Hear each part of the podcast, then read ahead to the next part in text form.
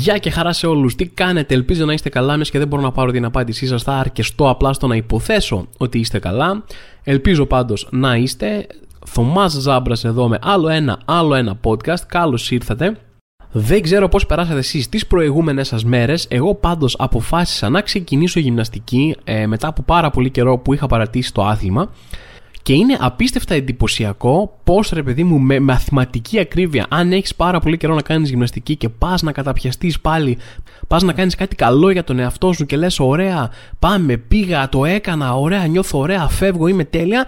Την επόμενη μέρα, ρε παιδί μου, πάντα μα πάντα με μαθηματική ακρίβεια, το σώμα σου είναι. Τι έγινε, Θωμά, πήγες και μας ταλαιπώρησες χθες, τελείωσε. Εκδίκηση σήμερα. Ήθελες να έχεις ώμο, όχι, πάει ο ώμος σου δεν έχεις πλέον όμο και δεν μπορείς να κάνεις τις λειτουργίες που έκανες όταν είχες όμο. Τελείωσε. Θες να σηκώσεις το χέρι σου πάνω, ας πούμε, δεν ξέρω, να κάνεις μια εργασία; Θες να σηκώσεις το τηλέφωνο του μπάνιου; Να πληθείς, όχι, τελείωσε. Μπαμ, έφυγε όμω. Τι άλλο ήθελες, ήθελες να έχεις κοιλιακούς, όχι. Γεια σου. Γεια σου. Όλη σου η κοιλιά είναι ένα άχρηστο, μουδιασμένο πράγμα. Θες να σκύψεις, τελείωσαν αυτά που ήξερες. Μας επιτέθηκες χθες, έκανες μια άνανδρη και ύμπουλη επίθεση σε κάθε μη που έχεις στο σώμα σου, τώρα ήρθε η ώρα για εκδίκηση. Κοπανάμε πίσω αδιάκριτα, ρε παιδί μου. Δεν θα μείνει τίποτα. Και λες και εσύ, ένα καλό πήγα να κάνω, ένα καλό πήγα να κάνω για το σώμα μου, πήγα να κάνω κάτι και όλο μου το σώμα με εκδικείται ασύστολα. Τέλος πάντων, πρέπει να επιμείνεις και να υπομείνεις αυτό το στάδιο και να περάσεις το άλλο στάδιο μετά που θα μπορείς δηλαδή, να γυμνάζεσαι χωρίς να, να, να νιώθεις ότι σε κοπανούσαν με σφυριά όλο το βράδυ κάποιοι. Ή τέλος πάντων μπορεί να έγινε και αυτό. Ποιος μου το λέει, Μπορεί να εγώ κοιμάμαι βαριά γενικά. Μπορεί να μπει και κόσμος και να με κοπάνει σαν με σφυριά όλο το βράδυ και να φταίει αυτό και να το ρίχνω τζάμπα στη γυμναστική. Εν πάση περιπτώσει. Ένα άσχετο πράγμα που μου συνέβη αυτή την περίοδο είναι το εξής. Έχει ένα bug το Instagram, δεν ξέρω αν το έχετε πάρει χαμπάρι, κατά το οποίο τι γίνεται όταν πατάς να απαντήσεις ένα story και γράφεις το μήνυμά σου, επειδή μου, για να, σαν απάντηση σε αυτό το story, τα story περνάνε από πάνω και συνεχίζουν. Περνάει στο επόμενο, σαν να τα άφηνες μόνο τους να παίζουν, ρε παιδί μου. Οπότε την ώρα που θα στείλεις την απάντηση, θα έχει περάσει 2-3 story, οπότε θα πάει στο story που έχει φτάσει τώρα. Ξέρω αν το καταλάβατε. Οπότε, ρε παιδί μου, εσύ πατάς στο story ενός φίλου σου να απαντήσεις, μέχρι να γράψεις το μήνυμα, έχει περάσει το story του φίλου σου, έχει μπει το επόμενο, που μπορεί να είναι κάποιος άσχετος που δεν ξέρεις καθόλου από τη δουλειά και πηγαίνει το μήνυμά σου σε αυτόν. Εγώ δεν το ήξερα αυτό, οπότε έχω κάνει ένα χορηγούμενο post για τις παραστάσεις μου που έχω τώρα το, τις επόμενες μέρες. Και αρχίζουν να μου έρχονται άσχετα μηνύματα. Στην αρχή δεν καταλαβαίνω τι συμβαίνει. Δηλαδή, μου, μου έρχεται ένα μήνυμα απάντησης σε αυτό το story ότι ποιος είναι ο Γιώργος; Μια άσχετη κοπέλα, δεν είχαμε μιλήσει ποτέ, δεν έχω, δεν έχω ιδέα ποια είναι, μου στέλνει ποιος είναι ο Γιώργος; Και είμαι σε φάση, ψάχνω να βρω την αφίσα, λέω, γράφει κάπου στην αφίσα Γιώργος. Δεν γράφει. Μετά είμαι σε φάση, τι, τι περίεργη ερώτηση είναι αυτή, την οποία με κάποιο τρόπο έκανε μια ερώτηση και τη γέννησε και σε μένα. Μέχρι πριν δεν αναρωτιόμουν τίποτα Τώρα ξαφνικά αναρωτιέμαι ποιος είναι ο Γιώργος; Τι συμβαίνει με τον Γιώργο, τι μας κρύβουν με τον Γιώργο; Και αρχίζω να αναρωτιέμαι. Και εγώ το αφήνω να περάσει. Έρχονται κάνα δυο τέτοια. Α, άντε να σας ζήσει, μου στέλνει άλλη. Και λέω τώρα, είναι κάποιο είδους αστείο πάνω επειδή είναι παράσταση, να μου ζήσει η παράσταση. Προσπαθώ και εγώ να ερμηνεύσω. Τέλος πάντων, άσχετο. Ε, αλλά μετά από αυτό αρχίζουν και κλιμακώνουν, γίνονται όλο και πιο περίεργα τα μηνύματα. Μου στέλνει ένας τύπος απάντηση πάλι στο story της αφίσας για την παράστασή μου μου στέλνει μια απάντηση, δεν σας έχουμε γαμήσει ακόμα, γι' αυτό καθυστερείτε. Και είμαι σε φάση, όπα, OK, okay, εντάξει. Ε, Ποιος είναι ο Γιώργος, να το ακούσω, ρε παιδί μου. Αλλά ε, γιατί, τι συμβαίνει, για ποιο λόγο με πετύχει ο Μου στέλνει μετά από ε, δύο λεπτά, sorry φίλε, λάθος. Και εγώ είμαι σε φάση, ελπίζω, ξέρω εγώ, ελπίζω να είναι λάθος, γιατί εγώ δεν, δεν καθυστερώ κιόλας. Δηλαδή, κρίμα να φάω γαμήσι, γιατί είμαι πολύ τυπικός με αυτά, ας πούμε. Δεν ξέρω καν τι σημαίνει, προφανώς πήγαινε σε κάποιο είδους εταιρεία που έχουν καθυστερήσει κάτι. Μετά μαθαίνω για όλο αυτό το πράγμα. Μετά μαθαίνω ότι γίνεται αυτό και επιτέλους αρχίζει να βγάζει νόημα. Νόμιζα ότι είχε αρχίσει ο κόσμος να τρελαίνεται ή έχω αρχίσει εγώ να τρελαίνομαι, ρε παιδί μου. Και επιτέλους, αφού έχω μάθει ότι γίνεται αυτό το πράγμα κατά λάθος, ε, αρχίζω κι εγώ και το δια... αντί να φοβάμαι και να ανησυχώ ότι με απειλεί κόσμος, αρχίζω να το διασκεδάζω. Οπότε μου έρχεται ένα μήνυμα, έτσι, το οποίο, ε, δηλαδή, τι τραβάω και εγώ που έλαβα αυτό το μήνυμα, αλλά πόσο μάλλον τι τραβάει ο, ο άνθρωπος που θα λάμβανε αυτό το μήνυμα στην πραγματικότητα. Δηλαδή, αν, αν δεν γινόταν το λάθος και ερχόταν σε μένα το μήνυμα, ε, λυπάμαι πολύ περισσότερο ακόμα αυτή τη γυναίκα, μάλλον, ε, είναι ο αποδέκτης του μηνύματος, που θα έπαιρνε αυτό το μήνυμα. Μου έρχεται ένα μήνυμα, καλό μήνα, έχεις κολάρα. Και είναι σε φάση, okay, ξέρω εγώ, λέω, εκεί λέω, καταλαβαίνω τώρα έχει γίνει αυτό το λάθος, ρε παιδί μου, και το. Μέχρι να πάω να απαντήσω οτιδήποτε, πήγα και εγώ να απαντήσω κάτι αστείο, μέχρι να πάω να απαντήσω οτιδήποτε, μου στέλνει, sorry, φίλε, λάθος. Και εκεί παρεξηγέμαι. Και λέω με φάση, γιατί λάθος; Όπα, κάτσε λίγο. τι θα πει λάθος. Δηλαδή, εγώ να μην πάρω ούτε ένα καλό μήνα, ούτε έχω κολάρα. Αυτό είναι το νόημα. Δηλαδή, δεν ταιριάζει σε μένα αυτός ο χαρακτηρισμός. Οπότε, του στέλνω πίσω. Τι εννοείς, φίλε μου, γιατί λάθος, εγώ δεν έχω κολάρα. Και μου λέει, Όχι, όχι, φίλε, δεν ήθελα να δεν πήγαινε σε ένα. Επιμένει, ρε φίλο τύπος. Εκεί να, να μου διαλύσει την ψυχολογία, μην με αφήσει να πιστέψω ότι μπορεί να έχω κολάρα. Εν πάση περιπτώσει.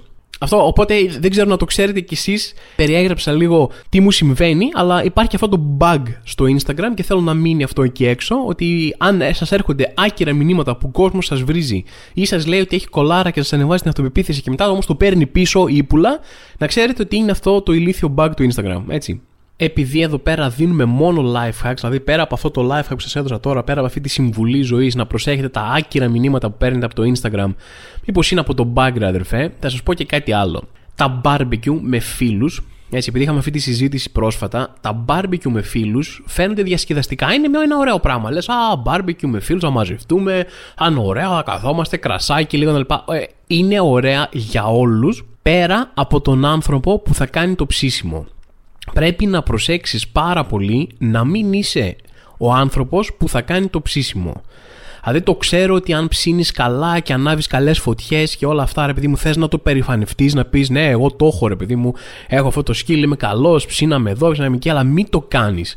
Αυτή είναι η συμβουλή μου. Μην μη δίνεις στην παρέα σου να καταλάβει ότι είσαι καλός ψήστη, ότι το έχεις με το να ανάβεις φωτιές, να φτιάχνεις τα κάρβουνα. Δηλαδή, μην το κάνεις, γιατί αυτό πάει μετά στο υποσυνείδητο και όλοι οι καβατζοφίλοι σου που δεν ψήνονται να κάνουν δουλειά, σε έχουν στο μυαλό τους ότι όταν θα είναι να ψήσουμε, όπ, θα έρθει ο Θωμάς και θα το κάνει αυτός. Ο ψήστη δεν περνάει ποτέ καλά. Είναι, κάθεται πάνω από τα κάρβουνα, λιώνει, βάζει όλο τον κόπο, το άγχος να είναι σωστή η φωτιά, να φτάσουν τα κάρβουνα για όλα τα τέτοια, να, να γίνουν τα ψησίματα σωστά. Γίνεται αυτή η βλακεία που πέφτει το λίπος μέσα στη φωτιά και φανάβει και πρέπει να έχεις ένα μπουκαλάκι με νερό να το σβήνεις και κάθεσαι εκεί και βαράς μεροκάματο. Είναι η μόνη φάση που μαζεύεστε με φίλους να περάσετε καλά και ο ένας τύπος κάνει μεροκάματο τύπου μικόνου, ρε παιδί μου, σεζόν. Κανονικά κάθεσαι εκεί, όλοι οι φίλοι σου τρώνε, πίνουν τα κρασάκια τους, αράζουν, ξέρω και τα και είσαι ψημένος πάνω από την ψισταριά. Μυρίζει καπνίλα μέχρι και η ψυχή των προγόνων σου έχεις πάρει παντού μαλλιά, μάτια, μύτη. Πρέπει να καθαριστείς ολόκληρος μέσα έξω μετά για να φύγει. Αυτό δεν μένει και όλοι αράζουν εκεί πέρα και θα γίνει και το σπαστικό ότι θα έρθει και. Θα, επειδή άμα θα έχεις μαζεμένους άντρες, ρε παιδί μου, στο barbecue, θα γίνει και το άλλο. Θα έρχονται, δεν θα, έχουν, θα κάθονται μακριά, θα κοιτάνε, ρε παιδί μου, δεν θα βοηθήσει κανένας ούτε λίγο, αλλά παρόλα αυτά, επειδή είναι άντρας, έχει άποψη για ψήσιμο. Κάπου είχε δει ένα βιντεάκι στο YouTube κάποια στιγμή, ρε παιδί μου, οπότε ξέρει. Και θα έρθει από πάνω εκεί που θα έχει, θα έχεις κάνει όλο τον κόπο να ψήσεις, θα λέει: δεν τα έχεις βάλει σωστά τα κάρβουνα εδώ πέρα. Θέλει λίγο, ε, λίγο τέτοιο να βάλουμε κάνα ξυλαράκι εδώ πέρα. Ρε πήγαινε κάτσε και πιέσει την κόκα-κόλα σου εκεί πέρα και μην έρχεσαι από πάνω μου να μου λες τι θα κάνω. Έχω κάνει όλη τη δουλειά μόνος μου. Δεν έχεις κουνήσει το μικρό σου δαχτυλάκι και ήρθε εδώ πέρα να, να, να Α, ήρθα να. Τι, τι είσαι, τύπου κοτσάμπαση που επιβλέπει τα χωράφια του. Ήρθε να δω τι κάνετε εδώ πέρα, παιδιά. Ήρθα, γεια σας, είμαι ο κοτσάμπαση του Καστρόπυργου. Α, δεν κάνετε σωστά τη δουλειά. Για προσπαθήστε λίγο παραπάνω. Για πάμε λίγο, πάμε λίγο.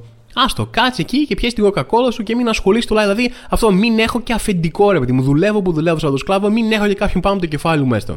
Οπότε, παιδιά, προσέξτε πάρα πολύ, κρατήστε το για τον εαυτό σας. Είστε καλοί ψήστε, κρατήστε το για τον εαυτό σας και για συγκεκριμένες περιστάσεις. Μην την πατήσετε. Σας καλούν οι φίλοι σας συνέχεια σε μπάρμπι και είστε ο πρώτος άνθρωπος που κάλεσαν. Είναι για να πάτε να ψήσετε. Μην την πατήσετε. Θα σας το αποκαλύψουν μετά. Δεν θα πούνε την αρχή. Θα πούνε, θα λέμε να ψήσουμε τα παιδιά θα σου πούνε. Και μετά τσακ θα γίνει αυτό.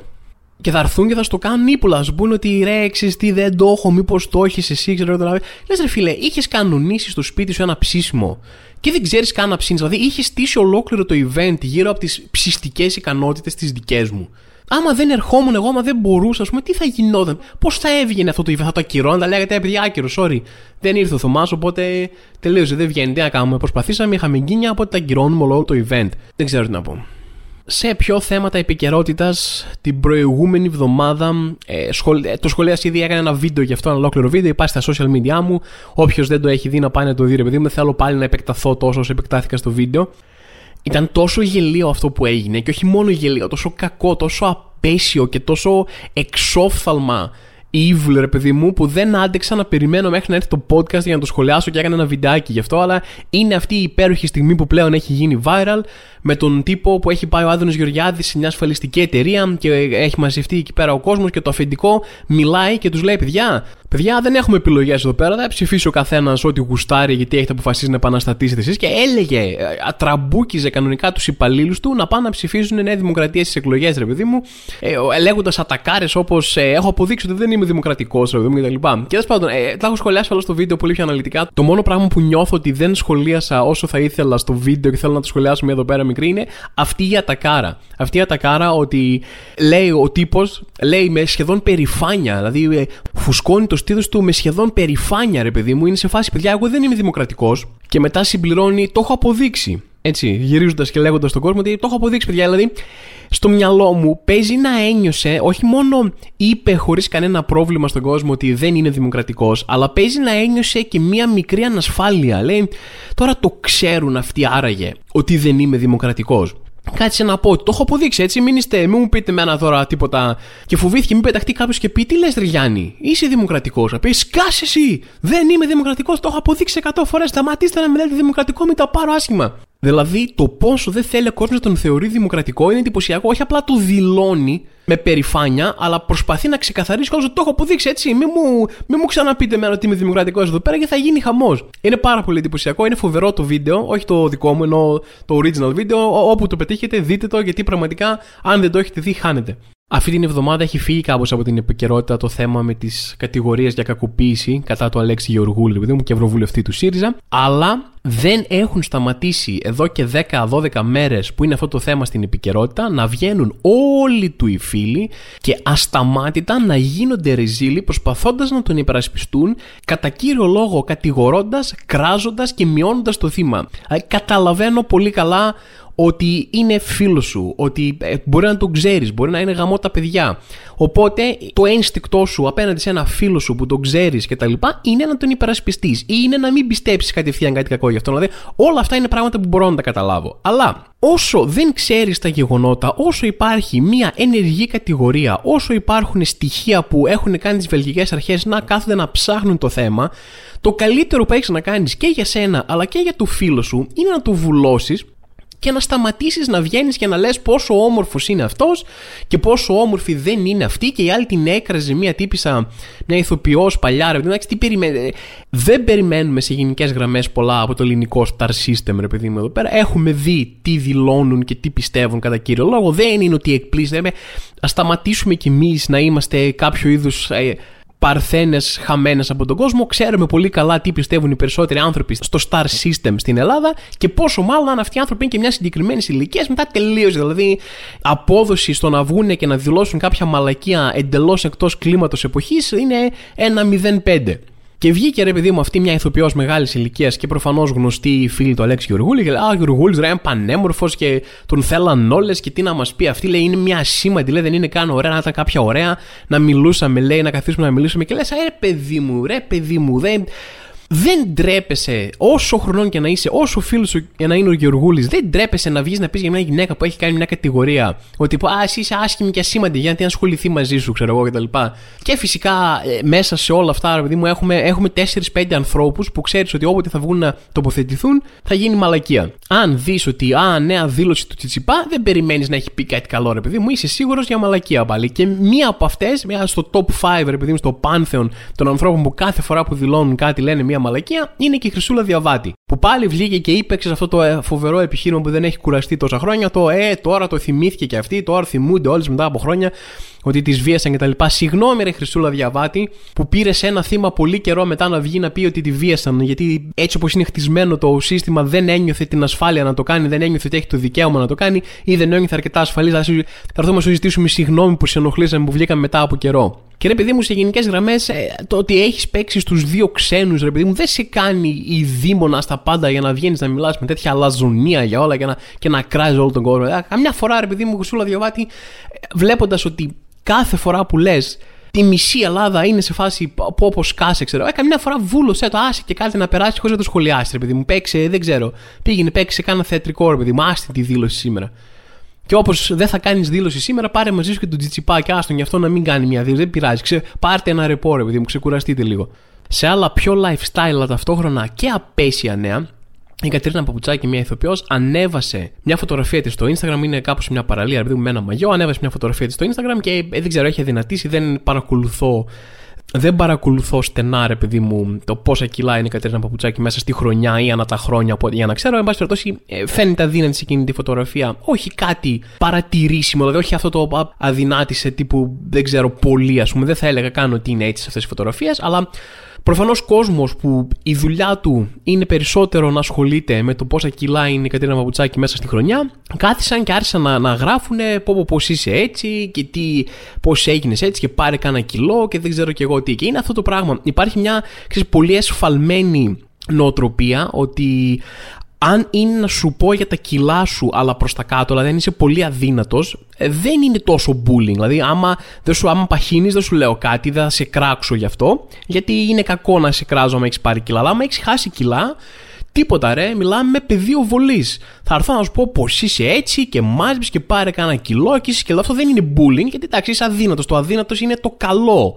Χοντρός είναι το άσχημο να είσαι και αδύνατος είναι το καλό. Οπότε αν έρθω εγώ και σε κράζω και σου λέω πως είσαι έτσι και είσαι σκατά επειδή είσαι αδύνατος, αυτό για κάποιο λόγο δεν πιάνεται για κακό. Δεν νιώθεις άσχημα εσύ εκείνη τη στιγμή γιατί, ε, οκ, είσαι πολύ αδύνατος, αλλά τουλάχιστον δεν είσαι χοντρός, ρε παιδί μου. Οπότε είναι καλύτερα για κάποιο λόγο στο μυαλό κάποιων ανθρώπων. Και εν πάση περιπτώσει μπήκα να δω από κάτω και από ένα σωρό σχόλια δηλαδή δεν μπορώ και δεν θα μπορέσω ποτέ και νιώθω πάρα πολύ περήφανος που δεν θα μπορέσω ποτέ να μπω στην ψυχολογία ενός ανθρώπου που θα πάει κάτω από τη φωτογραφία ενός άλλου ανθρώπου και θα αρχίσει να τον γκράζει δημόσια με το όνομά του, δηλαδή να του λέει ε, και για πράγματα τέτοιου τύπου. Άντε να τον κράξεις για καμιά άποψή του, ας πούμε, πάλι το να είσαι καταχρηστικός και να βρίζεις, επειδή μου για να είσαι επιθετικός, όχι, αλλά εν πάση περιπτώσει να καταλάβω ότι κάποιος είπε μία μαλακία ή κάποιος είπε κάτι που δεν άρεσε σε σένα προσωπικά. Ωραία, αρχίζεις να κράζεις, αλλά να μπεις κάτω με το όνομά σου δημόσια και να αρχίζεις. Δηλαδή, ποιος είσαι, πώς έχεις ζήσει τη ζωή σου τόσο διαφορετικά, πώς δεν υπάρχει τίποτα, κανένα από τα φίλτρα που έχουν πάρει οι φυσιολογικοί άνθρωποι στον κόσμο, κανένα από αυτά τα φίλτρα, επειδή μου, που σε σταματάνε, που ακόμα και να το σκεφτείς, να το κάνεις σαν σκέψη, γιατί το τι σκέφτεσαι, ποτέ δεν το ελέγχεις. Υπάρχει ένα πράγμα που λέγεται intrusive thoughts, αυτές οι σκέψεις που μπαίνουν στο μυαλό σου, OK, μπορεί να σκεφτείς κάτι άσχημο εκείνη τη στιγμή, αλλά η μία σκέψη που θα σου πεταχτεί στο μυαλό δεν είναι αυτό που είσαι ακριβώς παίζει πάρα πολύ ρόλο από εκεί και πέρα με ποιον τρόπο φιλτράρεις τον εαυτό σου, πώς θα εκφράσεις κάτι, πώς θα διαλέξεις να είσαι από εκεί και πέρα. Και εσύ βλέπεις, ας πούμε, κάποια, μια γυναίκα, έναν άντρα, οτιδήποτε στο Instagram, σου φαίνεται άσχημος για το χύψη λόγο, έχει πολλά κιλά, έχει λίγα κιλά, έχει κάτι στο πρόσωπο, δεν ξέρω κι εγώ τι, και λες, ωραία, κάτσε τώρα να πάω κάτω από αυτή τη φωτογραφία που έχει ανεβάσει όλο το προφίλ του, που το βλέπουν οι φίλοι του και να γράψω πω είσαι άσχημος, πώς είσαι έτσι. Δηλαδή, πώς, με τι φιλοσοφία, με τι ψυχολογία, δεν σε νοιάζει. Δηλαδή, δεν, δεν μπορώ, δεν θα μπορέσω, δεν το χωράει το κεφάλι μου. Και δεν χωράει και το κεφάλι μου επίσης για ποιο λόγο να ασχοληθείς, για ποιο λόγο να φτάσεις μέχρι εκεί. Αλλά θα μου πεις τώρα κόσμος που παίρνει το χρόνο από τη μέρα του για να πάει να γράψει σε κάποιον είσαι άσχημος κάτω από μια φωτογραφία που ανέβασε, τον οποίο δεν τον ξέρει καν, ρε παιδί μου, δεν φαντάζομαι ότι είναι κάποιο είδους πολύ πετυχημένος businessman που έχει 100.000 δουλειές και business και αγαθοεργίες να τρέξει και απλά εκεί πάνω στη δουλειά λέει: Παιδιά, περιμένετε λίγο, διακόπτω αυτό το meeting για το global warming ένα λεπτό γιατί πρέπει να κάνω κάτι. Δώστε μου λίγο ένα λεπτό. Ε, Κατερίνα Παπουτσάκη, είσαι πολύ αδύνατη. Άντε γαμίσου. Δηλαδή, δεν νομίζω ότι είναι αυτός ο τύπος. Νομίζω ότι γενικότερα όλη τη ζωή θα απαρτίζεται από μία σαπίλα, ρε παιδί μου. Γιατί δεν μπορώ να φανταστώ έναν άνθρωπο ο οποίος πάει και γράφει σε κόσμο κάτω από τις φωτογραφίες του είσαι άσχημος για το χύψη λόγο, αλλά σε όλα τα υπόλοιπα πράγματα στη ζωή του είναι απίστευτο παιδί και έχει απλά αυτό το ελάττωμα. Δηλαδή δεν το βλέπω αυτό να συμβαίνει σε κάποιο σύμπαν όχι ακριβώς σχετικό ρε, με αυτό που θα πω, αλλά σχετικό με το να γράφεις αρνητικά σχόλια. Γιατί τέτοια, ε, στο βίντεο αυτό που προείπα σήμερα που ανέβασα για το περιστατικό πούμε, με τον Άδωνη Γεωργιάδη και τον τύπο που έλεγε στον κόσμο τι θα ψηφίσει, ανέβασα αυτό το βίντεο στο Instagram μου και μπαίνει ένα από κάτω και μου γράφει Θέλω τα 3,5 λεπτά που ξόδεψα για να δω αυτό το βίντεο πίσω. Και λες, ρε φίλε, sorry, καταρχάς αντιλαμβάνομαι ότι ο χρόνος πρέπει να είναι ο πιο πολύτιμος χρόνος όλου του πλανήτη, ρε παιδί μου, αλλά θεωρείς ότι έχασες 3,5 λεπτά από τη ζωή σου να δεις το βίντεο και μετά λες, πάω να γράψω κιόλας. Δηλαδή, εφόσον κοστολογείς το χρόνο τόσο ακριβά, πάρε τα 3,5 λεπτά αυτά που έχασες και κάνει λίγο damage control και μην έρθεις να γράψεις. Μην ξοδέψεις άλλα 30 δευτερόλεπτα για να έρθεις να γράψεις αυτό το σχόλιο. Ρε φίλε, συγκράτησε το, πήγαινε πίσω. Στη... Μη σε κρατάμε άλλο. Δηλαδή, συγγνώμη που ήρθα στο σπίτι σου, σε έπιασα από το κεφάλι και σε υποχρέωσα να δεις αυτό το βίντεο με το ζόρι για να χάσεις τα λεπτά από τη ζωή σου. Αλλά ρε παιδί μου, μη μας χαρίζεις άλλο από τα πολίτη, μη μας τιμάς άλλο με το χρόνο σου, μην μπεις να γράψεις αυτό το σχόλιο. Φύγε, κάντε να επέστρεψε σε σημαντικές σου δουλειές, εν πάση περιπτώσει. Μην ασχολείσαι άλλο με τυποτένιε υπάρξεις αντί δικιά μας. Α, δεν θα χορτάσω ποτέ ελληνικό ίντερνετ. Και ίντερνετ γενικότερα, ωραία, μην το κάνω. Δεν είναι εθνικό θέμα σε καμία περίπτωση. Τέλος πάντων, πάμε παρακάτω. Πριν φύγω και σας αφήσω μόνιμα, θέλω να σας δώσω άλλο ένα life hack, άλλο ένα πράγμα που θα βοηθήσει και θα κάνει τις ζωές σας πιο εύκολες, το οποίο είναι το εξής. Υπάρχουν σελίδες οι οποίες θυμάστε που είχα αναρωτηθεί παλιότερα, ξέρετε, όλο αυτό το άβολο σκηνικό που θα βάζετε μια ταινία με τους γονείς σου και θα έχει μια πολύ αματηρή σκηνή που θα ξεκυλιάζονται ή ακόμα χειρότερα θα κάνουν σεξ γιατί 100.000 φορές να δολοφονηθούν 50.000 άτομα μπροστά σου όταν βλέπεις κάτι με τους γονείς σου παρά να βάλεις σεξ σκηνή, ρε παιδί μου. Οπότε, ε, κάπου είδα σε ένα άρθρο ότι υπάρχουν σελίδες στο ίντερνετ όπου μπορείς να δεις ε, τι ακριβώς nudity ή τι ακριβώς βία ή τι ακριβώς ρε παιδί μου ε, ακατάλληλο περιεχόμενο έχει μια ταινία. Οπότε πήγα ρε παιδί μου και ψάχτηκα με αυτές τις σελίδες και οι άνθρωποι είναι τόσο σχολαστικοί με το να σου πούνε τι ακατάλληλο έχει. Δηλαδή κάθονται και περιγράφουν με bullet points τι αρνητικό έχει και ε, μιλάμε για πράγματα. Ε, Προσπαθείς να καταλάβεις την ψυχολογία των ανθρώπων που γράφουν αυτές τις σελίδες. Γιατί λένε ότι okay, έχει μια σκηνή σεξ ή έχει αίματα. Βλέπεις αίμα στην κοινή. Όπου λες, OK, και μετά συνεχίζει. Βλέπεις έναν παντρεμένο να φυλάει μια γυναίκα που δεν είναι η γυναίκα του. Και λες, OK, συνεχίζει να βλέπουμε δύο άντρες να πιάνονται χέρι-χέρι. Και λες, oh, ok. δηλαδή, κάπου χαθήκαμε, ρε παιδί μου. Αρχίζω να πιάνω λίγο το μοτίβο της συντηρητικότητας αυτής της σελίδας. Εν πάση περιπτώσει, ε, είμαι σίγουρος ότι υπάρχουν και πιο προοδευτικές τέτοιες σελίδες εκεί έξω. Αλλά αν αναρωτιέστε, αν μπορείτε να δείτε μια ταινία με τα παιδιά σας ή με τους γονείς σας, ψάξτε αυτές τις σελίδες. Θα σας πω μία που βρήκα, ρε παιδί μου, και εν πάση περιπτώσει, γκουγκλάρετε και ψάξτε και εσείς τις δικές σας, ελπίζοντας να μην πέσετε στην απίστευτα συντηρητική σελίδα που έπεσε εγώ εξ αρχής. Η μία σελίδα από αυτές που λέω λέγεται Common Sense Media. Το οποίο Common Sense το δικό τους είναι ίσως λίγο διαφορετικό και λίγο πιο 1950 από το δικό σας, αλλά εν πάση περιπτώσει πηγαίνετε, αν μη τι άλλο, δει, ε, πηγαίνετε και για, για τη διασκέδασή σας. Είναι λίγο σαν μήμα. Ανοίξτε μια ταινία που ξέρετε τι σκηνές έχει και καθίστε να δείτε απίστευτα συντηρητικούς και προσεκτικούς ανθρώπους να περιγράφουν τι ακατάλληλο έχει αυτή η ταινία μέσα. Παρακαλώ πολύ για αυτό το tip. Και σας αφήνω φυσικά όλους με το ότι έρχομαι σήμερα, είναι Πέμπτη που βγαίνει αυτό το podcast. Εν πάση περιπτώσει μπορείτε να ακούσετε άλλη μέρα, αλλά εγώ έρχομαι Σάββατο 6 και Κυριακή 7 του μήνα Ηράκλειο Κρήτης και Άγιο Νικόλαο Κρήτης και 13 του μήνα στη Λαμία για πρώτη φορά ever στη ζωή μου. Όχι πρώτη φορά ever σαν άνθρωπος, γιατί περνάω συνέχεια από τη Λαμία για να πάω σπίτι μου. Έχω και συγγενείς εκεί, αλλά έρχομαι για παράσταση στη Λαμία πρώτη φορά στις 13 του μήνα. Όλα τα εισιτήρια για αυτά τα πράγματα μπορείτε να τα βρείτε και στα social μου αλλά και στο viva.gr. Θα χαρώ πάρα πολύ να τα πούμε από κοντά και με κάποιους από εσάς για πρώτη φορά. Έχω πολλούς καινούριους που έρχονται από το podcast στις παραστάσεις. Σας ευχαριστώ πάρα πολύ. Εμείς θα τα πούμε την επόμενη εβδομάδα. Μέχρι τότε να είστε όλοι καλά.